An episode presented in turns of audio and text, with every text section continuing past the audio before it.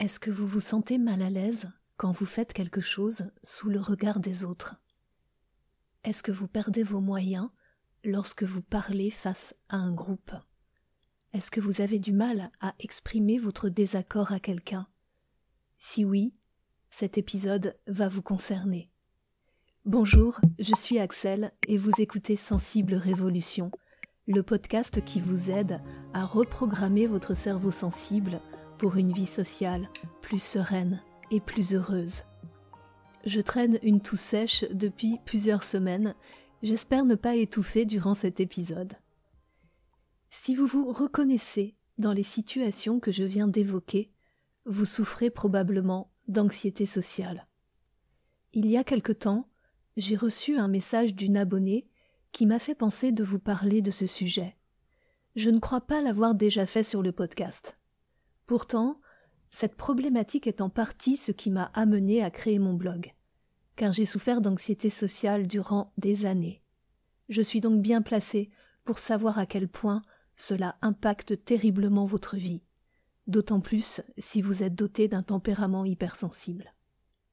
Mon anxiété sociale a disparu, pourquoi pas la vôtre? Depuis que je suis à mon compte, je rencontre des travailleurs indépendants comme moi dans le cadre du réseautage et j'apprécie beaucoup ces rencontres, car je prends plaisir à découvrir l'autre personne en étant entièrement à son écoute. Il y a quelques années, je n'aurais jamais pu faire du réseau. J'aurais été inquiète avant chaque rendez-vous. Je me serais demandé ce que l'autre pensait de moi. J'aurais eu peur d'être inintéressante, de parler trop ou pas assez, de ne pas donner la bonne impression. Je serais restée inconsciemment sur la défensive, en prenant chaque remarque pour une agression. Et tout cela aurait procuré l'effet exactement inverse de celui attendu en contexte social. Un mauvais feeling de l'autre personne à mon égard. Quelle est la différence entre l'anxiété et l'inquiétude? On parle d'anxiété lorsqu'une personne est, de manière constante, persuadée de ne pas être à la hauteur de quelque chose. C'est donc une émotion de peur qui s'est installée dans un ou plusieurs domaines de la vie. C'est une peur permanente qui empêche de réaliser certains événements ordinaires. L'anxiété est donc la forme chronique de l'angoisse, la peur d'avoir peur. Qu'est-ce que l'anxiété sociale? L'anxiété sociale est cette anxiété que vous ressentez avant, pendant ou après la socialisation. Elle peut se déclencher aussi bien dans le cadre privé que dans le cadre professionnel. Il existe différentes formes d'anxiété sociale. L'une d'entre elles est l'anxiété de performance. Cette anxiété peut se mettre en place lorsque l'on pense devoir satisfaire les attentes d'une personne ou d'un groupe de personnes à notre égard. Ces attentes se placent sur la réalisation d'un acte qui est considéré comme un exploit ou un succès et qui favorise la reconnaissance. La peur de ne pas satisfaire cet objectif peut générer une anxiété. La personne qui a peur d'échouer va tenter de contrôler cette anxiété en s'imposant de réussir l'épreuve. Et cette action peut accroître ce que l'on cherche justement à éviter, c'est-à-dire renforcer cette anxiété. L'anxiété de performance n'est pas seulement sociale, elle peut aussi générer des dysfonctionnements dans le cercle intime. Par exemple, l'éjaculation précoce chez les hommes est directement liée à l'anxiété de performance. Que se passe-t-il dans notre cerveau lorsque l'on souffre d'anxiété sociale? Comme toute émotion, l'anxiété sociale est causée par vos pensées. Plus précisément, elle est causée par ce que vous pensez de ce que les autres participants de l'événement vont penser de vous. Ce qui veut dire que le problème principal d'un anxieux social est d'être focalisé sur lui-même au lieu d'être ouvert sur les autres. Le simple fait de savoir cela peut être révélateur. Un des clients qui vient de terminer ma formation Sérénité en société m'écrivait récemment Mon objectif principal était de me libérer du regard des autres, de la comparaison. Et finalement, je crois avoir appris que c'est de mon propre regard sur moi-même dont je dois me libérer. J'ai été vraiment heureuse de lire ce commentaire, car je pense que ce client a intégré mon enseignement. Je suis sûre qu'il est désormais bien engagé sur son chemin vers la sérénité sociale. Je le salue d'ailleurs, s'il écoute, je pense qu'il se reconnaîtra.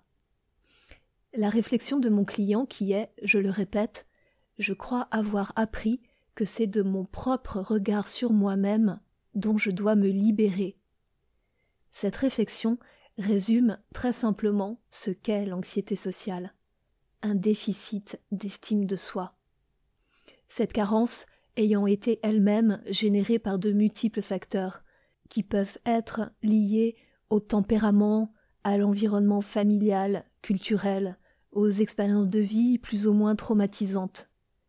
L'anxiété sociale n'est ni mystérieuse ni inexplicable, elle est causée par les suppositions que vous faites sur les pensées des autres, qui sont des anticipations négatives, des pensées sur des événements qui ne sont pas encore arrivés et qui n'arriveront peut-être jamais. L'anxiété sociale est donc une peur projective. La personne anxieuse s'inquiète de quelque chose dont elle ne sait encore rien. Et c'est valable pour l'anxiété généralisée également. En ce qui concerne la personne anxieuse sociale, à force d'anticiper des événements de manière négative, elle peut en effet risquer de les voir se réaliser. C'est ce qu'on appelle la prophétie auto-réalisante ou prophétie auto-réalisatrice.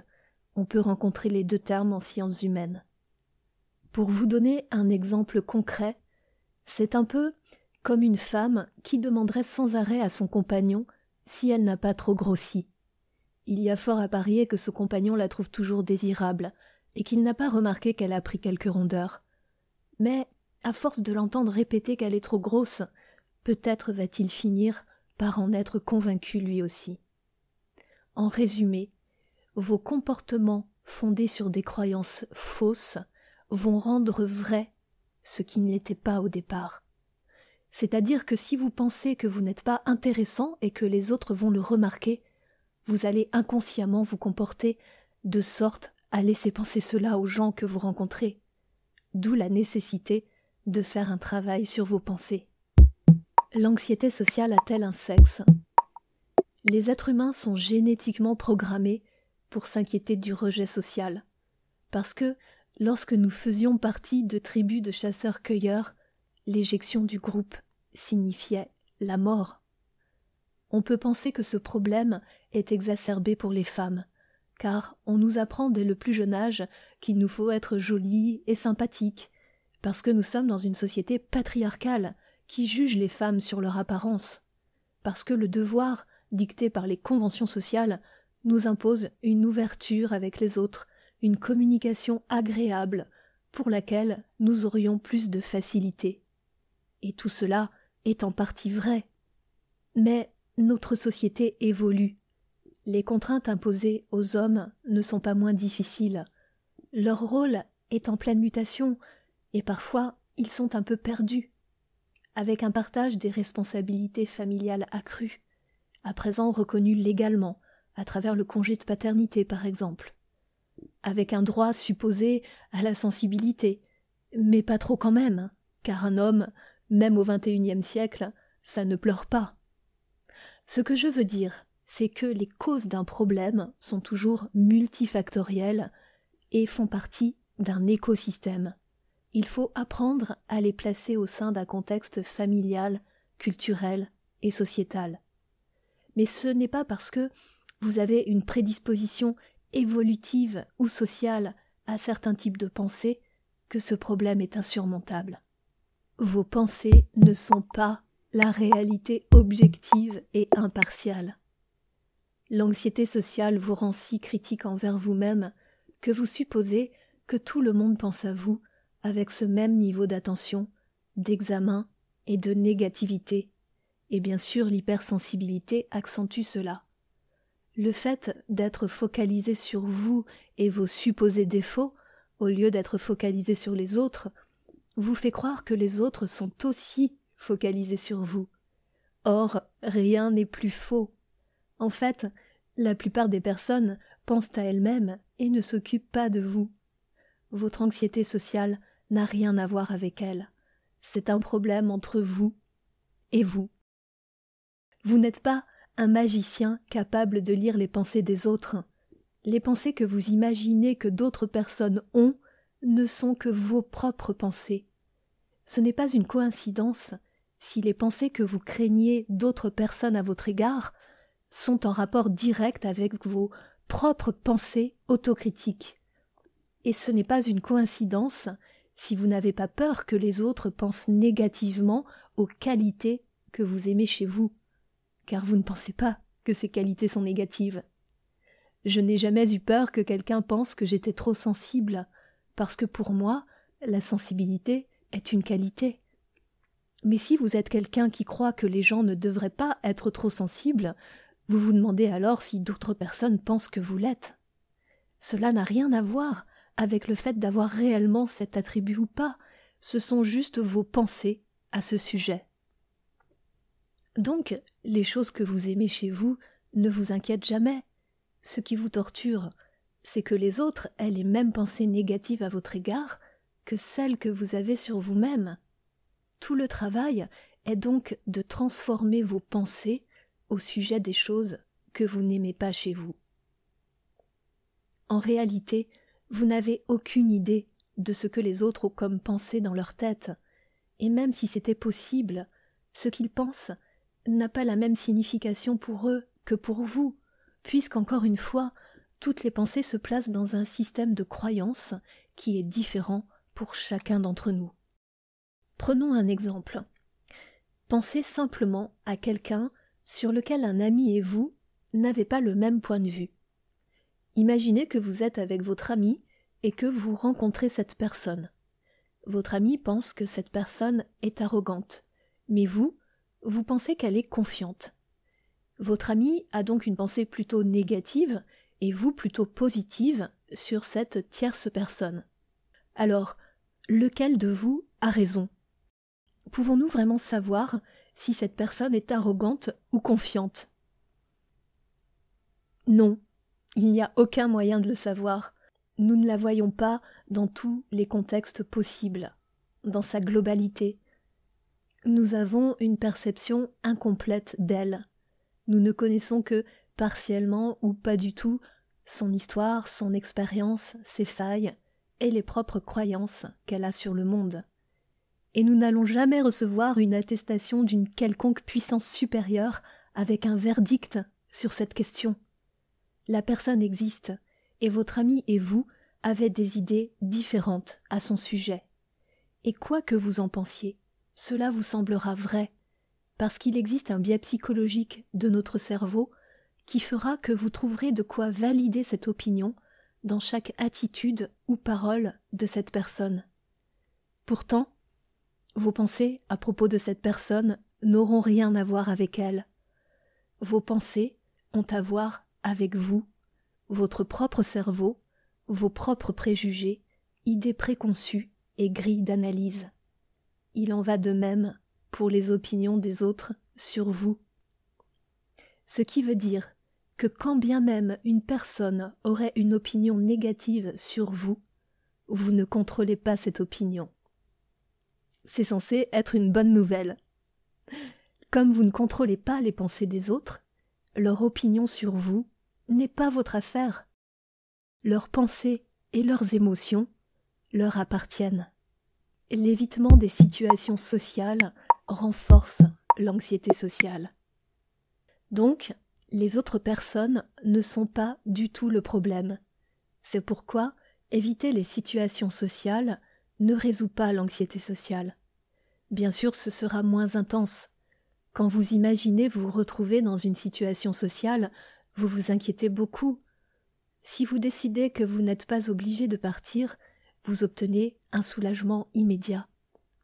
Mais si vous avez des pensées négatives sur vous-même et que vous n'en prenez pas conscience, vous traînerez cette anxiété sociale toute votre vie, que vous alliez à des soirées ou pas. La raison pour laquelle vous voulez rester chez vous, c'est que vous pouvez vous y divertir de vos propres pensées. Il n'y a personne d'inconnu autour de vous pour que votre cerveau puisse projeter vos pensées autocritiques sur quelqu'un d'autre. Vous pouvez simplement faire les activités que vous faites généralement lorsque vous êtes seul. Lire, regarder la télévision, écouter de la musique, préparer votre repas, et éviter de penser à vous-même. Quand vous êtes à une soirée, un événement, une réunion, vous n'avez pas cette évasion et vos pensées autocritiques sont davantage présentes. Vous avez le choix de vos pensées. Exercice d'application. La prochaine fois que vous anticipez avec inquiétude un événement social, prenez cinq minutes pour écrire les raisons pour lesquelles vous êtes nerveux. C'est important d'écrire à la main parce que cela concrétise vos pensées et vous force à prendre du recul. Réfléchissez. Que craignez-vous de penser ou de ressentir? Réalisez que vous attribuez ces pensées aux autres participants de l'événement, alors que ces pensées vous appartiennent. Devenez-en propriétaire. Si vous êtes locataire, vous pouvez être mis à la porte. Si vous êtes propriétaire, non. Devenez propriétaire de vos pensées autocritiques et chassez-les de votre esprit. Vous ne pouvez pas contrôler le cerveau des autres personnes, mais vous pouvez contrôler le vôtre. Lorsque vous écrivez toutes ces choses que vous craignez de ressentir ou de penser, ce sont vos propres pensées. Maintenant, vous savez ce que vous pensez de vous. Vous pouvez travailler pour changer ça. Réfléchissez à comment remplacer vos pensées négatives par des pensées neutres ou positives. Plus vous le ferez, plus ce sera facile d'être à l'aise dans les situations sociales. Si vous avez apprécié cet épisode, merci de le partager à une personne que ça pourrait aider ou tout simplement sur le réseau social de votre choix. Si vous avez un appareil Apple, merci de noter le podcast sur iTunes je ne le demande pas assez souvent, cela m'aiderait à le faire connaître. Dans cet épisode, j'ai évoqué ma formation Sérénité en société. Il s'agit d'un programme en ligne qui est entièrement construit pour développer l'estime de soi des personnes sensibles et neutraliser la peur des autres. En tant que personne hypersensible, anxieuse, émotive, vous y trouverez des bénéfices certains. Comme je fête mon anniversaire dans deux jours, j'ai préparé une promotion spéciale pour mes abonnés de 20% de réduction. Si cela vous intéresse, je vous ai mis le lien dans les notes de l'épisode avec le code promotionnel qui est Happy Birthday Axel, tout attaché en majuscule. Quant à vous, je vous souhaite de passer un joyeux Noël si vous le fêtez, et je vous dis à très bientôt pour un nouvel épisode. Prenez soin de vous.